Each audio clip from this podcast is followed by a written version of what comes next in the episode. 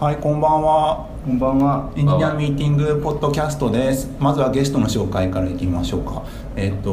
これなんて言えばいいんだろうねえ。フロントエンドエンジニアって言えばいいんですか。何なんですか、最近のあ方。そーうでしょ対外的にはフロントエンドデベロッパじゃあ、フロントエンドデベロッパーのアホムさんです。ーはいどうもアホモですお久しぶりです。よろしくお願いします。お久しぶりだよ。お久しぶりなんですよ。これ、あ、久しぶりっていうか、このラジオのゲスト2回目ですよ。あアそっホかムさん。忘れたの忘れてた。そうそういやそうだ。もう結構前結構前だね。結構前に何の話してたかをあえっとねリアクティブな話をしようって言ったけどリアクティブな話を大してせずになんかまさかりを振らずに終わる回。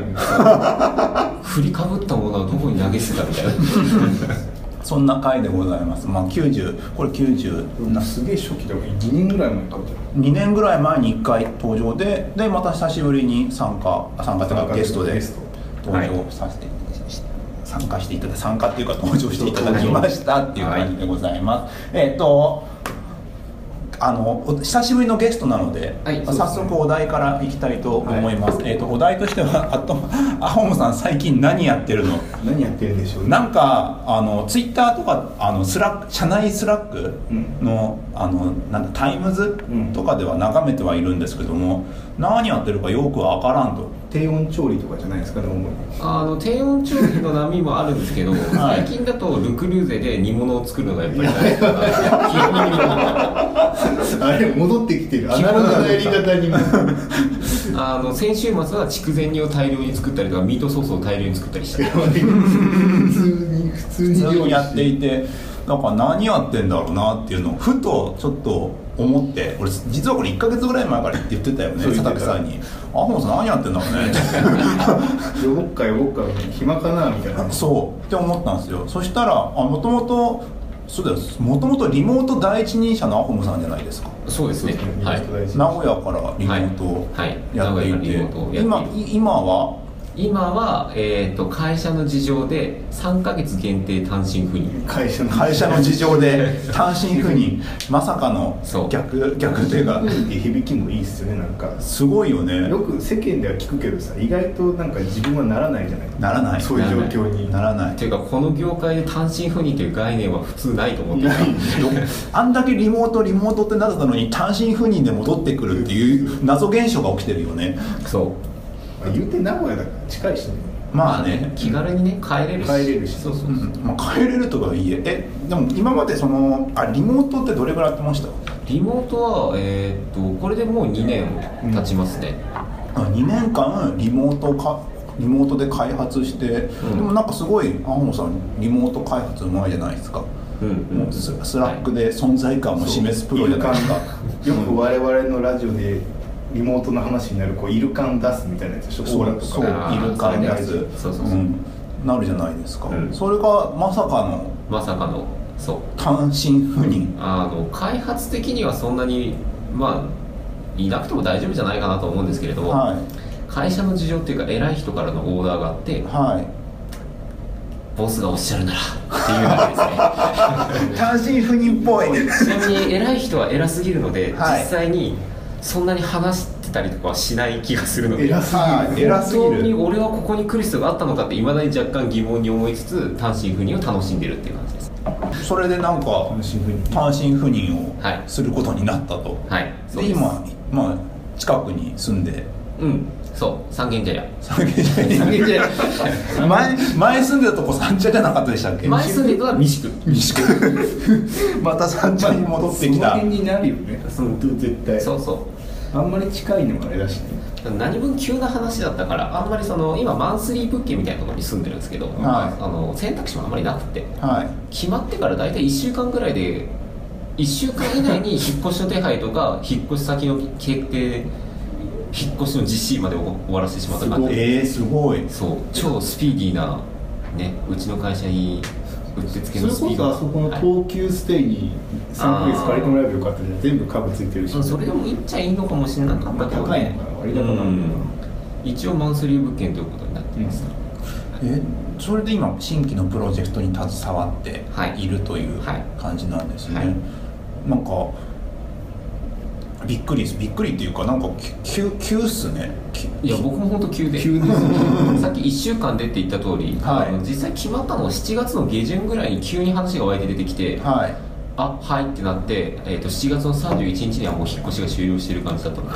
あでもだからマジ急なんですよ僕が大崎さんにそういうなんか動きがあるぞって聞いたぐらいが本当に最初ってことか動きがあるぞっていうかなんかそんな話をツイッターがなんかで言ってましたよねきっとツイッターで情報漏洩してたかなツイッターがダメじゃない社内スラック社内スラック が社内社内スラックじゃないかななるほどまあそれでなんかやってて単身赴任え本当に単身赴任ってなって聞いてみたら本当にたスラックのあのなんだコメントというかあのステータスステータスで単身赴任ってひらがなで書いてあったから、あ本当に単身赴任なんだってなったっていうはい感じですよね、はいはいでまあそれで新規プロジェクトやってますってのが一つ、んあとなんか結構いろいろやってますよね最近特にその大崎さんがこいつ何やってんだって思ってたような期間に関してはいろいろやってましたね何やってたんですか端的に言うと,、えっと数回前に出た板敷さんとかうんにかなり近い仕事、うんうんそうですねうん、に近いところでなんかいろんな仕事をしていた感じです、うんなんで人事周りにちょっと近いレイヤーであったりとか、まあ、はい採用であったりとかはも含めてやったりとか、はいあとまあそのエンジニアの組織の話いうんのまあなんか制度の改定だとか、うんなんか評価制度どうしようねみたいな議論をひたすらしこしこやるとか、うんそういうようなことに結構参加していたのが1個うんうんとあとは、えーっと今その社内組織のウェブイニシアチブセンターと呼ばれるところで、はいい、ろんなそのウェブ周りの取り組みを進めるみたいなところ、はいに、まあ、普通に手をかけているはいっていうのとあとあの某 TV で、はいへまあ、ひっそりと開発したりしなかったりをしていたみたいなえウェブイニシアティブセンターって佐藤さんも実は入ってるんだよね、はいそうそうですはいししかもこのウェブイニシアティブセンターの話一回もしたことないよねこのラジオでまあしなくていいっすよ、まあしなくてもいい社内ネタだか社ら内しかわかんないし分かんない何やってるんすかっていう何やってたまだあるよねまだバリバリありますよあるよ ねあるあるあるあるある全然ある何やってるんすか主にそのあそうだな主にはもう今は活性化が多いかな社あ内的なあはいウェブフロントエンドエンジニア系の、まあ、横のつながりをつ促したりだとか、はいそういう活動が割と多くてそれのまあ中で例えばフロントレンド、はいイベントの開催をやったりだとか、そういうことをしている、うーんで一応その今専任が1人だけいるのではいまあ彼はいろんなプロジェクト飛び回ってなんはいかプロジェクト早くしたりとか、はいそのなんだ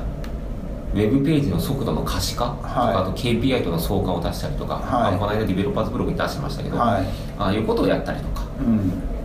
我々とかはまとまったねあの佐竹さんとか原さんとかいるけどその辺とかはまあ緩くつながって緩くつながって、はボトムアップ軍団です我々何してんのボトムアップ軍団っていやだからタイムさんと潜水がこうトップダウンでなんかはい上にいてはいまあ、潜水君がそのブログを書いている、はい、一番なんか目立つところにいてわヘラさんとか僕らはプロジェクトに入ってそこからその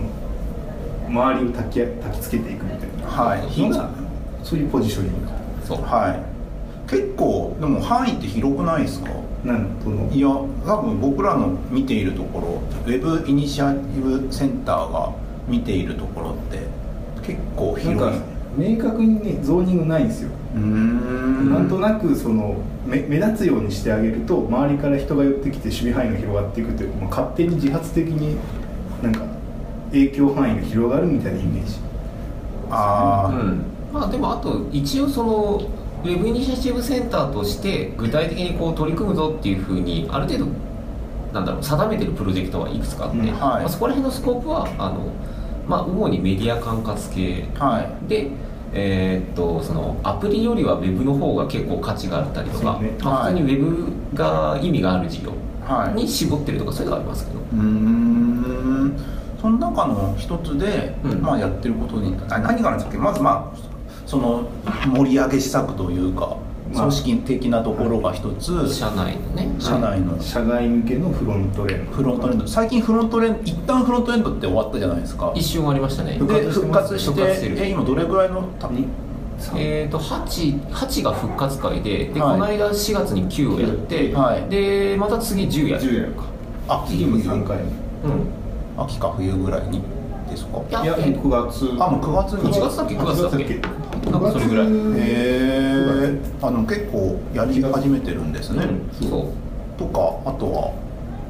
あとはえっ、とそれとえーとま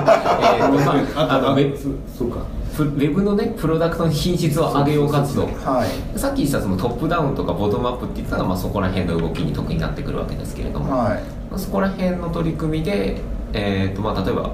ね、パフォーウェブのパフォーマンス上げようとか、はいあとウェブのアクセシビリティを向上させようとか、はいそういうようなことをやっていると、なるほど、はい、あとはあとはっていうかアクセシビリティの話、はいなんか結構一一時期アクセシビリティアクセシビリティって言ってる時期ありましたよねあやまさんうん、そう今言ってもました今も言ってる今も割と言ってる多分ブログに書いたりとかはもうあんまりしなくてもいいかなっていう感じになっていて、うんあのーなんか社内的には割と認知が広がってくれたんですけどなくともウェブのフロント系に関しては、うんなんでちょっと一旦まあそこら辺のトーンを下げてるというかやってる内容を変えてきてる感じです、と今アクセシビもともとアクセシビリティをうんなんか、まあこれから重要だよって言ってた時にどういうふうなフェーズ踏んで何やってきたんですか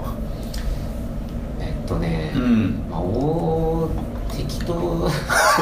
何ですかあのね今でも一番最初にその布教する、はい布教ねまずあの、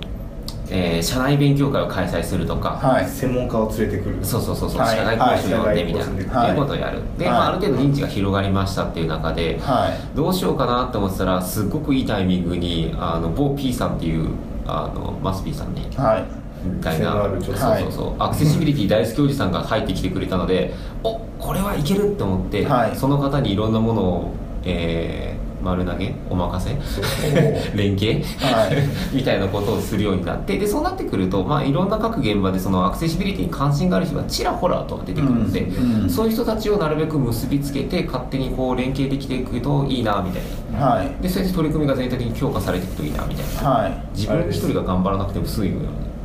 あの吉田さん幕開けの吉田さん来た時にあのフィアレスチェンジあったじゃないですか、はい読みましたい読んでないあれ出てくるストーリーシナリオと全く一緒ですあそうなんだなんかどういうことわかんないよフィアレスチェンジっていい本があるんですよ、うんま、幕開けの吉田さん来た会にやってたんでそれでなんかそのどうやってその組織で変化をうんあの流していくかみたいなうんそれにそののやり方にくしくも沿って ますくしくもくしくもまあ読み返しててあうまくいってるなってへーそのなんか一人がやっててもダメなんだけど、はい情熱がある人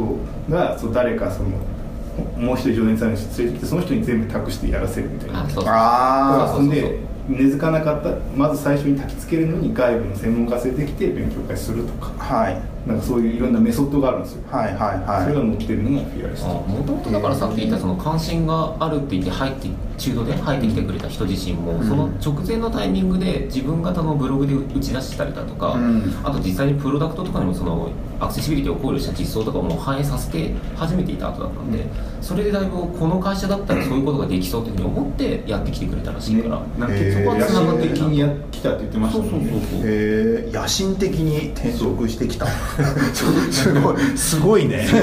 いい話いい話ですね、はいでそれでまあだいぶ焚き焚きつけがいろんなところで起きあ起きてきたから、うんまあそこにお任せして、うん自分とあちょちょっとまあなんだえっ、と今はそれで何やってるんですかアクセシビリティに関してはアクセシビリティに関してはえーっとなんかもともとその社内の人をはい呼んで勉強会したっていうつてとかまあうんいろいろ相談させていただいたつてもあって、はいとあと一時期すごいアクセシビリティの社外系の勉強会めっちゃいろいろ行ってセミナーとおうおうかでいろんなところに挨拶してきたので、はいなんかあの社外交流じゃなくて社外の人たちとアクセシビリティについて考えるみたいなはいような機会をちょっと今増やしてる感じですねへーアクセシビリティに関しては。アクセシビリティの社外勉強会とかって、どれくらいあるどれくらいあるっていうかよくあちょいちょいやるよく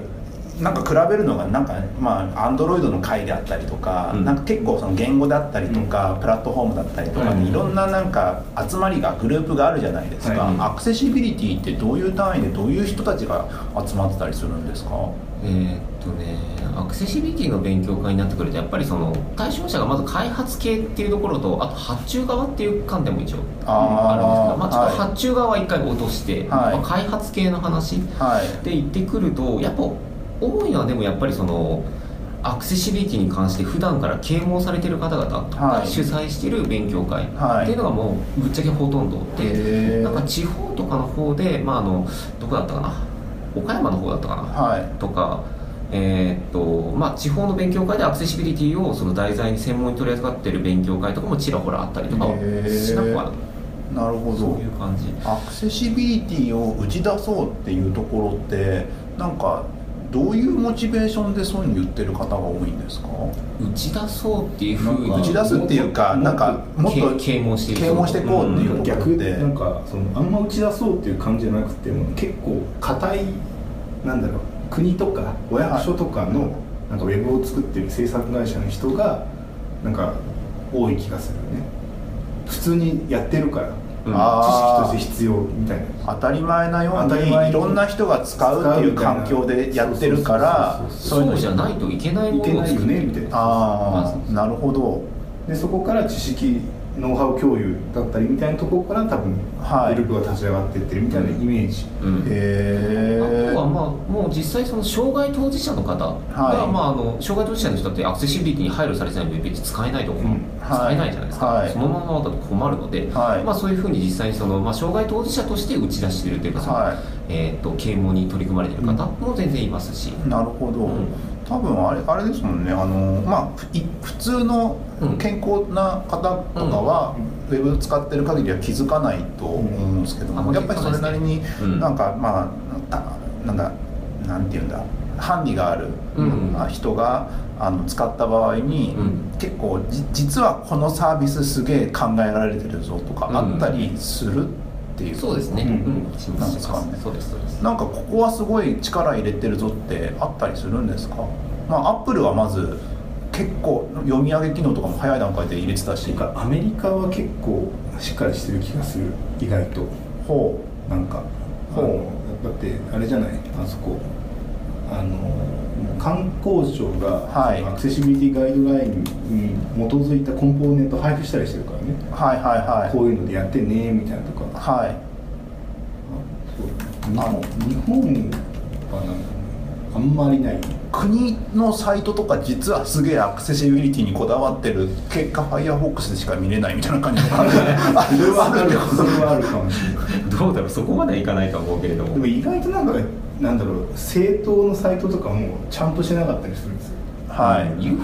うほどちゃんと英して語ないでんだちゃよんとしねてないんだよ なんかもっとちゃんとしようよと思うだからまあそこら辺は本当普及をこう進めようと思ってる方々的にはね結構死活問題というかそうそうそれが現実だからこそはいはいやんなくちゃいけないところありますよねえー、まあそうだよね選挙見るときにネットでねちゃんとね、うん見たいもんねそうそうそう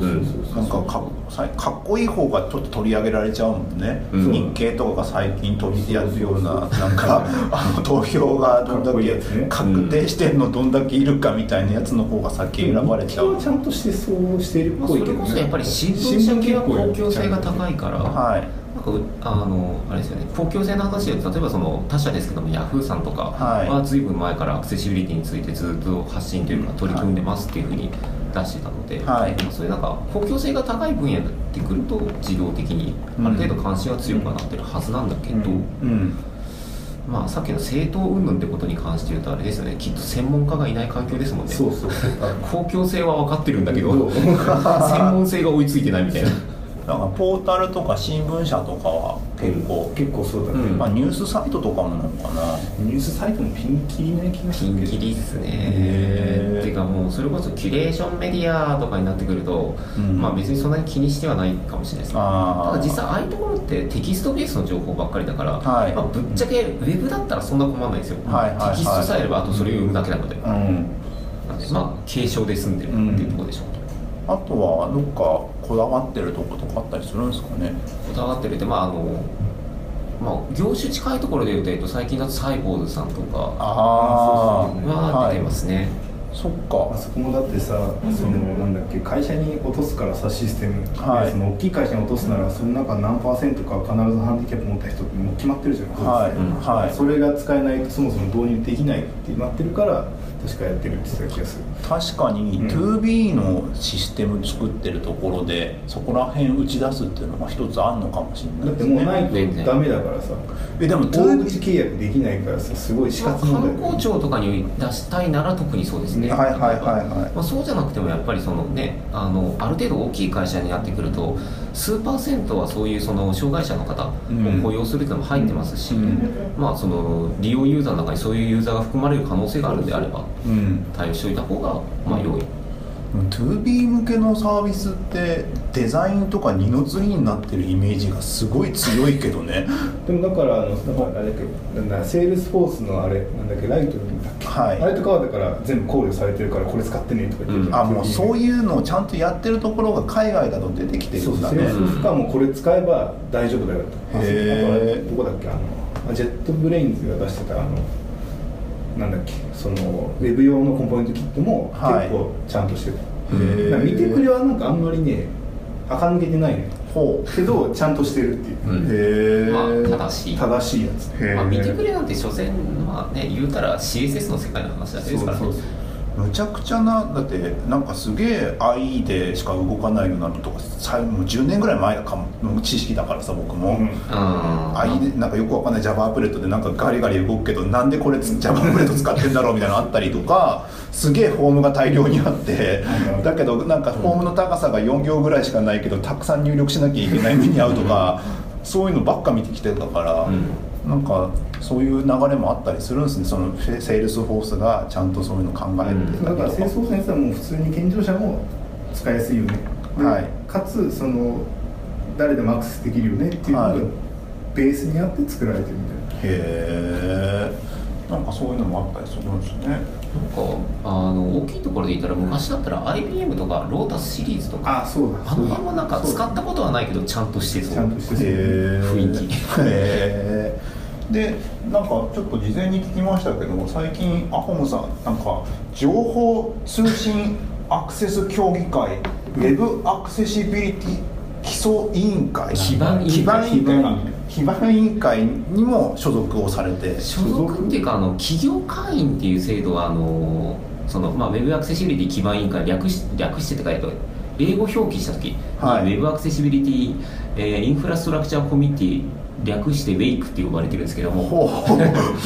ウェイク、ウェイク、あの、はい読み上げると長いんで、ウェイクに行きますはね、いここから。はいあの、ウェイクが、なんか、今年のどっかのタイミングから、その企業会員みたいな規定、はいそういう参加の形態っていうのを受け入れるようになって。はいで、まあ、それでちょっとお誘いいただいて、まだ正式参加する前で。はあのーまあ、さっき言ったマスピーさんとか私がそれぞれそのウェイクの中に含まれている作業部会と呼ばれるいろんな活動があるんですけはいど、その中にちょっとあの、まあ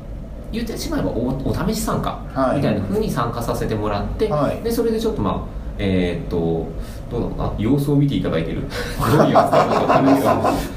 何人ぐらいってどういう方が何人ぐらいいる組織なんですかえーっと企業としては本当にいろんなさまざまなところからいらっしゃっていて、はいあのただやっぱりあのウェブアクセシビリティっていうのはウェブ制作会社がというよりはどちらか、まあ、ウェブ制作会社系も全然いるのか、はいい、るんですけれどもあのなんだこれ社名出しづらいなコピー機作ってる会社とかうん数社に絞られ数る字かなりかなり、ね、公開情報ではあるんですけれども、はい公開情報だからいいのかなフジゼロックスの方だとか、はいジャンル的には、はいうんあと、まあ、KDDI の方とか、はい NTT コムとかはいそういう方々がいろいろいらっしゃったりとかするようですねへえそうで何なんか委員会っていうからにはなんかどっかで話し合ったりとかしてるってことなんですかそうですねなんか総会みたいなのもちゃんとあって、まあ、ちょっとそっちの方は僕参加してないから全容つかめてないんですけど、はい自分が今参加してるのが作業部会1っていうのにはい呼ばれていて、はいで作業部会1とかだと、まあ、人数的には、えっと、123名ぐらいはいかなざっとみたいなは感いじの、まあ、感じで、でえっと、月1で集まって、はいちょっとまあ取り組みとか活動について話し合ってるというような定義にへ今なってますね。え皆さんどういう活動これ公開情報なのかな公開まあ、公開情報じゃあ公開情報なのかな、ままああそうまあ、うんセミナーの企画とか開催が多いですねあー作業部会1に関しては理はい解と普及っていうそのうん普及活動とかがメインのところなのでで全然違へうところだと例えば作業部会4とかは翻訳活動してるんですよ、ああ W 結局あのアクセシビリティ日本だと JISX の、えっと83413ですけど、あれベースがあの WeCAG の2.0になってくるので、はい WeCAG2.0 とかまあ他関連文書のはい翻訳、はいということをやっていたりとかあと試験実装とかそういうところもあるんですけれども試験試験アクセシビリティ試験があるっえてーこととガイドラインの作成実装チェックリストの作成とか、はえー試験方法の検討とかいはいそういうのが試験で実装とかだとえっ、とあれですね実際そのアクセシビリティ例えばベイアリアとか、はいはいその UI の状態を伝えるための属性とかはい工夫するわけですけれども、はいああいうのを実際じゃあそのえーっとなんだえーっと支援技術側いスクリーンリーダーとかはのやつがどれぐらいサポートしてるのとか、なる実ほど際どのようにはいはいはい振る舞うのかっていうものの調査であったりとか、ああそういうことをしてる部会もありますえーでも1から4ってことは23もあるってことですよねあえーっとだから1が理解と普及2が実装3が試験4が翻訳試験はほう独立部隊なんですねそうですねへえ試験部隊楽しそうですよなんかそうですいろんなウェブにいろんななんかスピリター当ててねダメだこダれメだなんか試験作るからなんか問題集も作んなきゃみたいになったりするってことでしょそううそうだからそういう委員会があって委員委員長は誰になるんですかえーっと委員長委員長大事でしょすね委員長まあいるんでしょうねこれも公開情報だから全然大丈夫だと思うけどあれ委員長だって委員長は、えー、と株式会社インフォアクシアの植木さんという方がいらっしゃるんですけども、うんその方が今委員長ですね、へえインフォインフォなんじゃないインフォアクシアインフォアクシアはい、何の会社なんですか、え本ー当とだメイン事業としてはやっぱりアクセシビリティ関係の、えあやっーぱとおそ仕ういうと事ころはいも入ってやってるんですねこのページがさもはや画像でアクセシブルじゃない問題だとしたらいいここのこの名簿がさアクセシブルじゃないんだよねそれはねしょうがな いねいろんな難しいのがあるんだよ難しいろんな都合だねそれねそうこんな都合が都合あるんですよいまだにそれで上あ下にあった下が下でアクセシブルあ下にあった下あにとウィはいウィックの中じゃなくないそれ CINJ だからあ本当いだろんなところにいろんなものう出ちょさっとなきゃ一い個けない上のレイヤーの人たち組織の方の ねそうそこもやっぱ大変なんだねやっぱまあねなんかここかいろいろあるらじゃないですか植木さんに頑張っていただいて上の組織に行くわからないけどはまあ、そこら辺も、まあ、やりだしていはいいたりしている、はいあとは、まあ、実際にプロジェクト入ってはい普通にフロントエンドデベロッパーとして入ってるんですよねえっと今は特にそうですよですねねじゃあ普通にコード書いてるってことなんですか、まだそうコード書くところまで行ってないですけどほうあーまだ設計設設計計検証はいそうそうそうそうそうなんかフロントエンド新規こんだけやってると俺前なんだっけな何かのブログで新規なんて人生で2回ぐらいしかねえよみたいなのがあってそれは言ってましたよもう我我々何個作ったっけって話してたんですよ 何個作ったっけっていうのになってて多分4週目ぐらいなんですよねアホさんも多分そう三何個目だちょっと待って数えるねはい今グルメイヤーでしょ出しちゃう実名出しちゃうはいもうクローズしてるから誰も傷つかない、はいえーっとでしょ、はいえー、グルメイヤーの後がキュレーションキュレーションはいはあの弊社のキュレーション、はいスポットライトといかはでしょでその次がフレッシュいよしはいで ABEMATV は途中参加だから、はい別に立ち上げてないので、はいだからでも今回でだから4回目か4回目ですよねねだからなんかあのブログの人はそんな123回しかやんないんだからなんかそんなに難しいことやんなくてもいいんじゃないって話だったんだよね確か、はいなんかもう事業的に安定してそうでいいです よね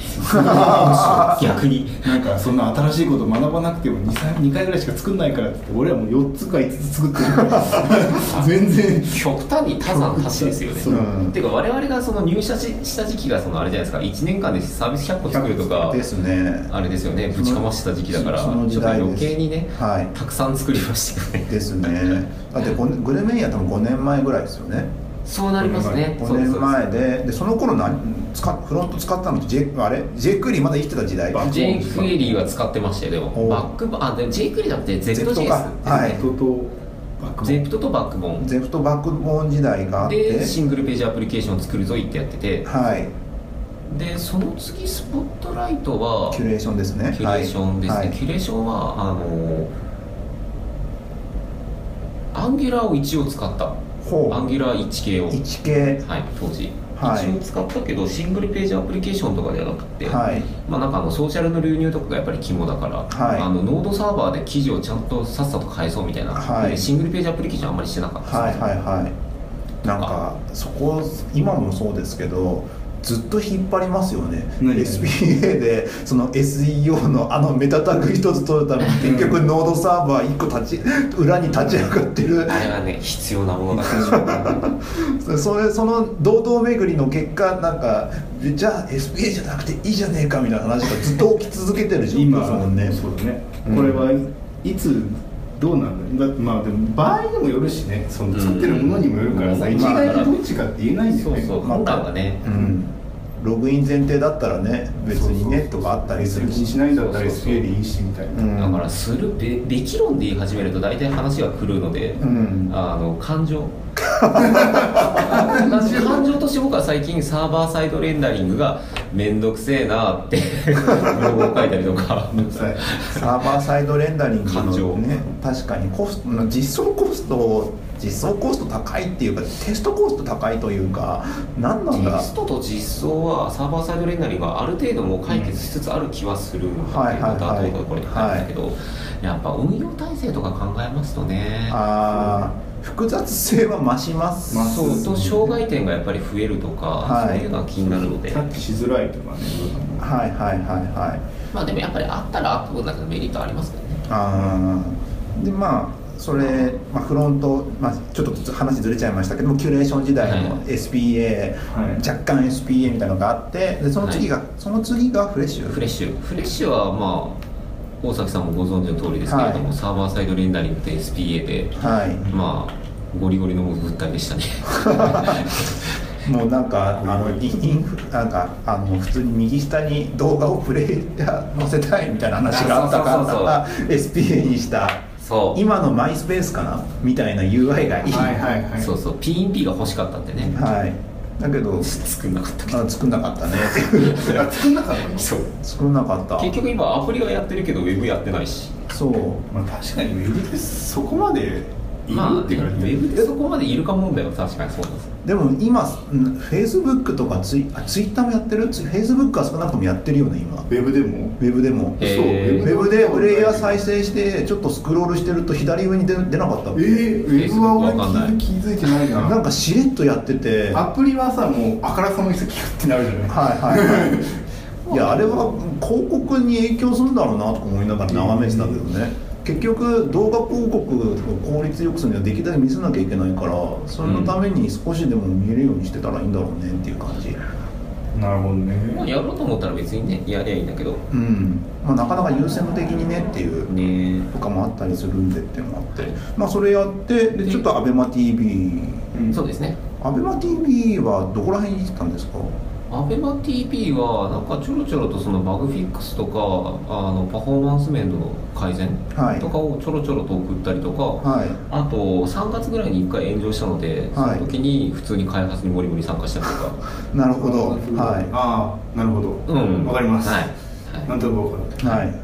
あ炎上って開発が炎上ねそうあの時期的なやつですよねまあそうですねまあ忙しかった忙しい時期はいうんアベマ t v これあれなのかなカットでカットした方がいいのかなわかんないけども、アうんベマ t v って結構、あのー障できるだけ障害起きないようにうんうんしようみたいな命題があるので、うんあのー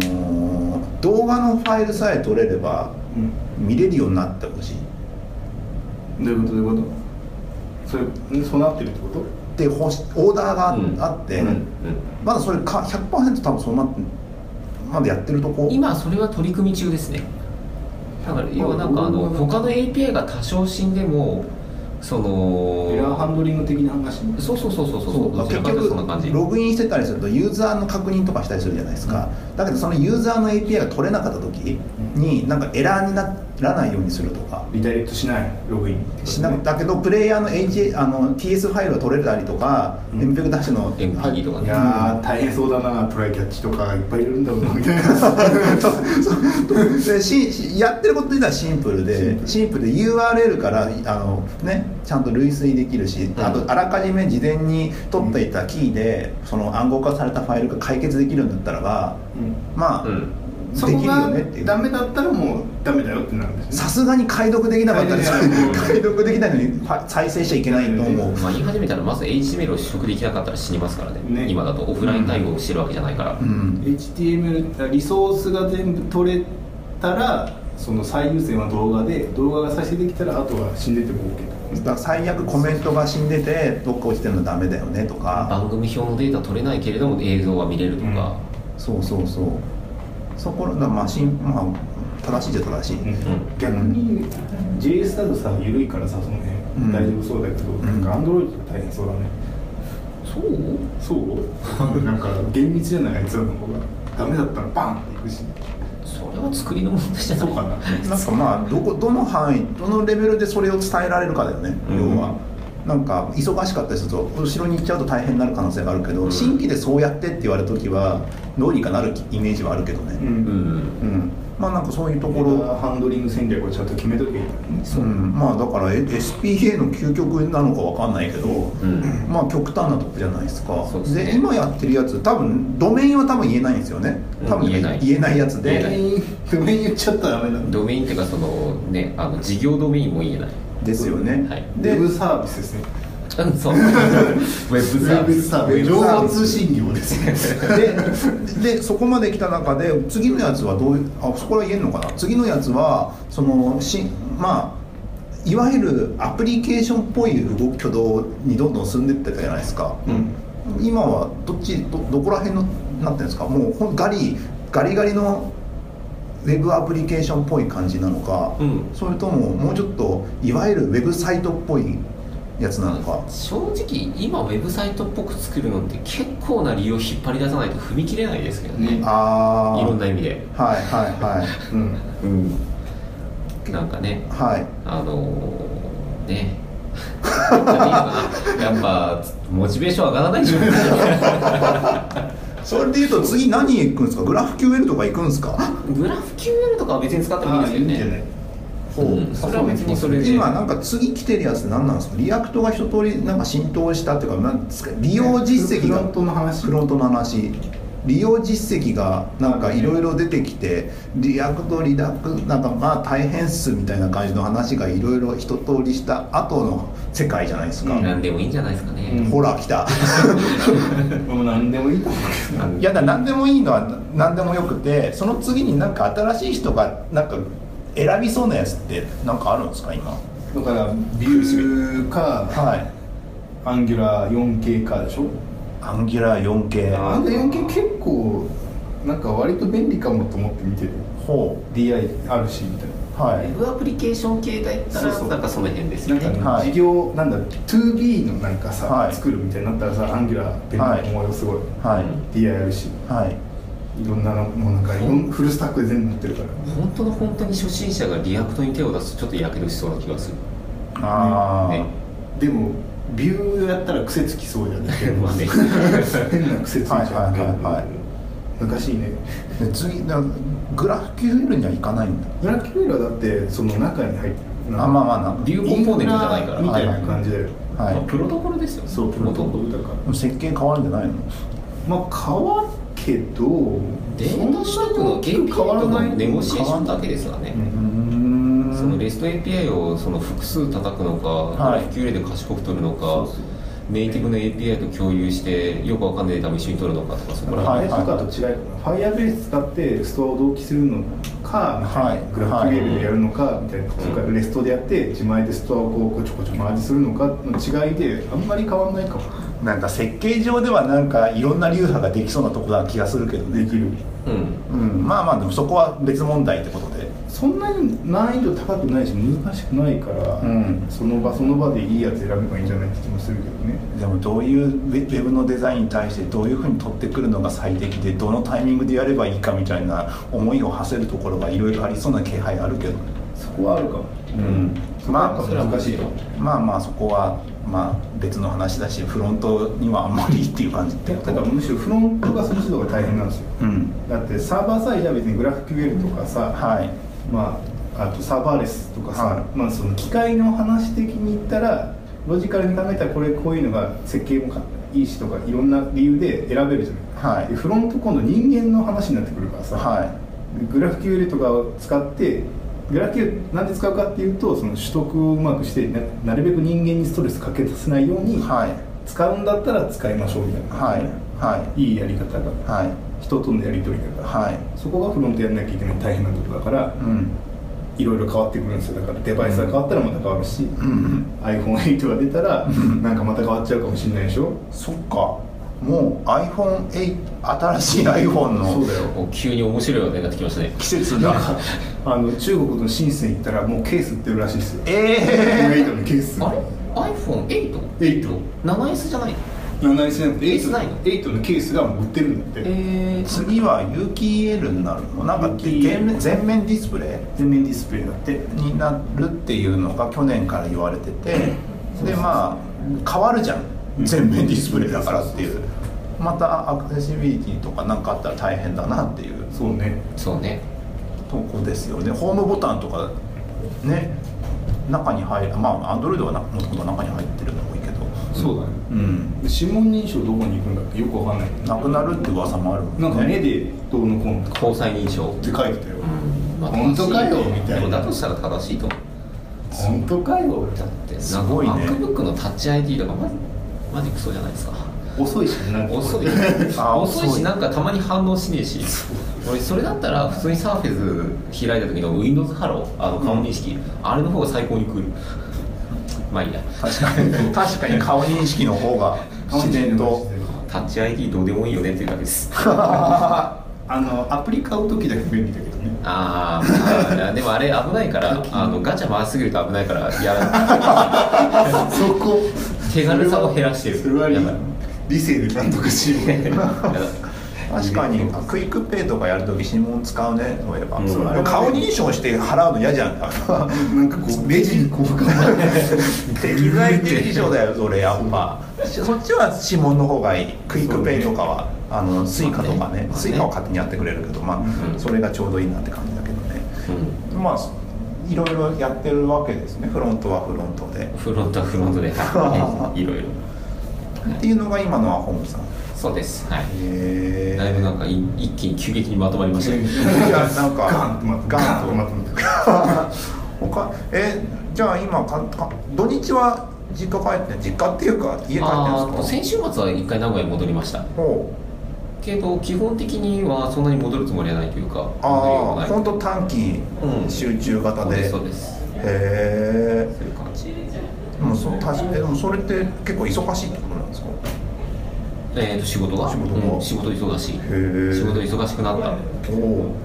すごいうんことになっているなんかやっぱりリモートって自分のペース守りやすいじゃないですかはい会社出ると自分のペースを守るのがなんか若干難易度上がりますよね ああなるまあほねど次々と仕事が来るからうそうそうそう家族ケアとかどうしてんですか家族ケアはですね課題ですねどういうことどういうこと今の課題ですまあ始まったばっかりですよはい話はい今単身赴任始まってまだ2週間かな2週間でしょでも2週間って1回来ない間3ヶ月行ったら3まあの6分2の週1はだか終ら、わったわけだけど、ううんんそうかうんでも前回1回帰もうすでに1回帰ってるから一ね、回帰ってるからうん、でも次からの多分9月だよ9月の連休とかしばらく空けるようんまあでも今フェイスタイムとかあるしねうんまあ一応電話かけたりとかね LINE をこまめにやるとか、はいっていうか別にあの妻が暇になったら深夜バス乗って東京来てもいいんだよっていう話もあるしまあ確かにねあー俺が移動するよりもある意味時間的なコストがね遊びに来てるみたいなそうそうそうそうそうはいはいはいはいっていうのを聞くから、はいまあどうぞどうぞっていうのも一応選択肢としてはあるはいなんかすげえロジカル だね急になんかなんかバスで来いよみたいなのなんか土地の方が遊びに来る感じあるでしょみたいなそうそうそうそうディズニーあれね単身赴任のなんか何その1か月あたりに何回か帰っていいみたいな手当とかないんですかうち特にないあないんだていうかそんな単身赴任っていうケースがあまりないのではあそうなんだ制度として整備さ今のれてういちないのにではこうなんかこうした方がいいと貯めといてそうそおうかげそう、とまあ、それはねかあの随時フィードバックして、ねでもそんな単身赴任の例たくさん出ない方がいいよ不幸せな家庭ができちゃうかもしれないでもあだってさあれじゃんどこだっけなあの本部ニューヨークになんか支は店い作るとか言ってるじゃない、ああ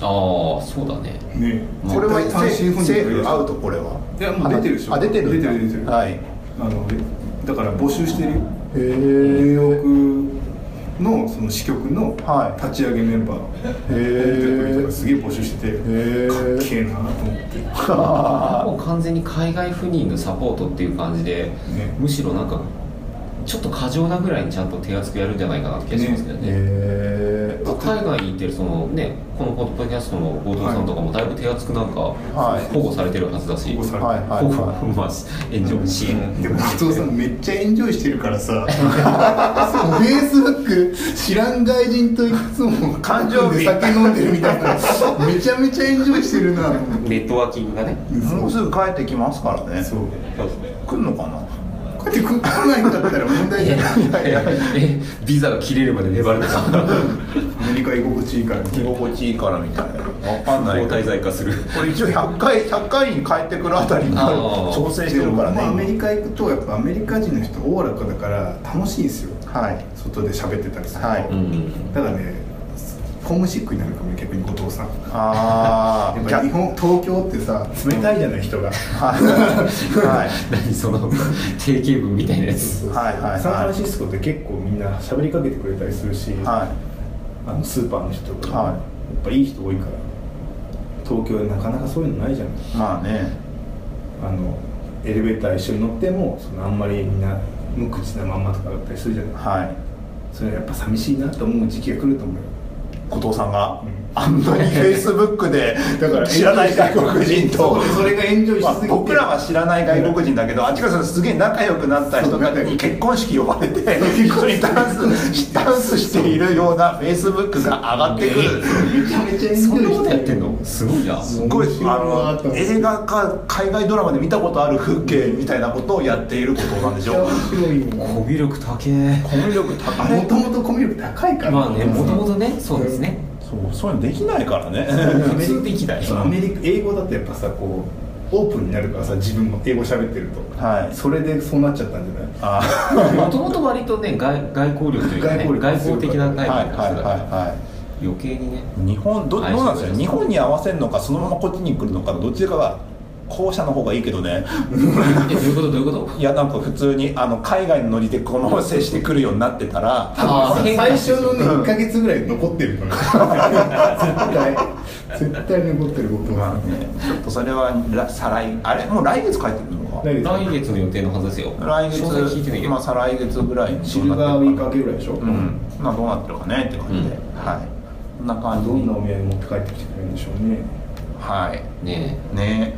はいそんな感じで1時間はいはいえもう1時間経ったこんな感じですねちょっと意外と真面目真面目会なのか分かんないなどうなんだろうな、まあ、いや今までちょっと不真面目回が多かったから不真面目じゃない肩の力を抜きすぎた回が多かったからさそうだよね適当すぎたもんいやねいそんなに真面目でもなかったでしょ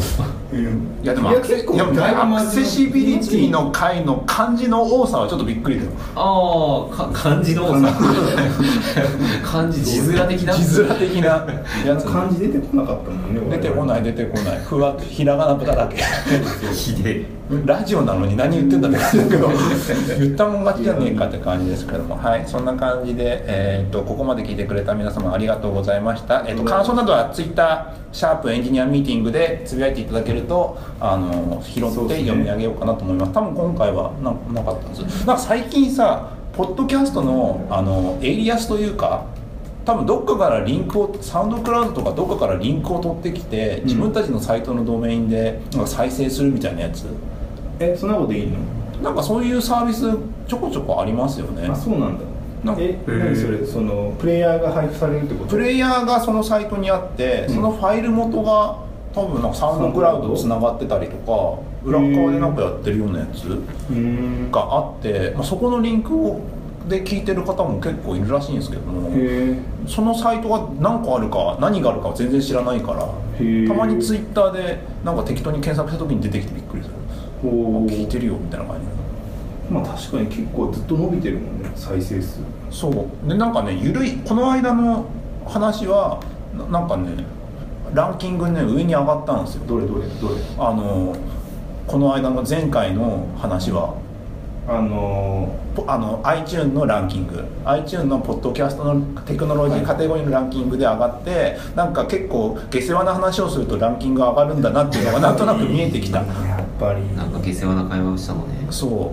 うまあえ世話な会はしとしといた方が良かったですあのシェアされるとやっぱなるみたいだよでそのシェアを補足できてないってことに気づいたそうだねうん下世話まな会話今から追加します下世話な会はいやーごめんなしなしなしな しあはいそんな感じですはいじゃあまあか感想やあとシェアとかしていただけるとあの再生そうです数ねとか、まあ見る見られる機会が増えて喜びますという感じですはいそんなわけで以上になりますではアホムさんありがとうございましたおお疲れ様です疲れ様ですこれかこれか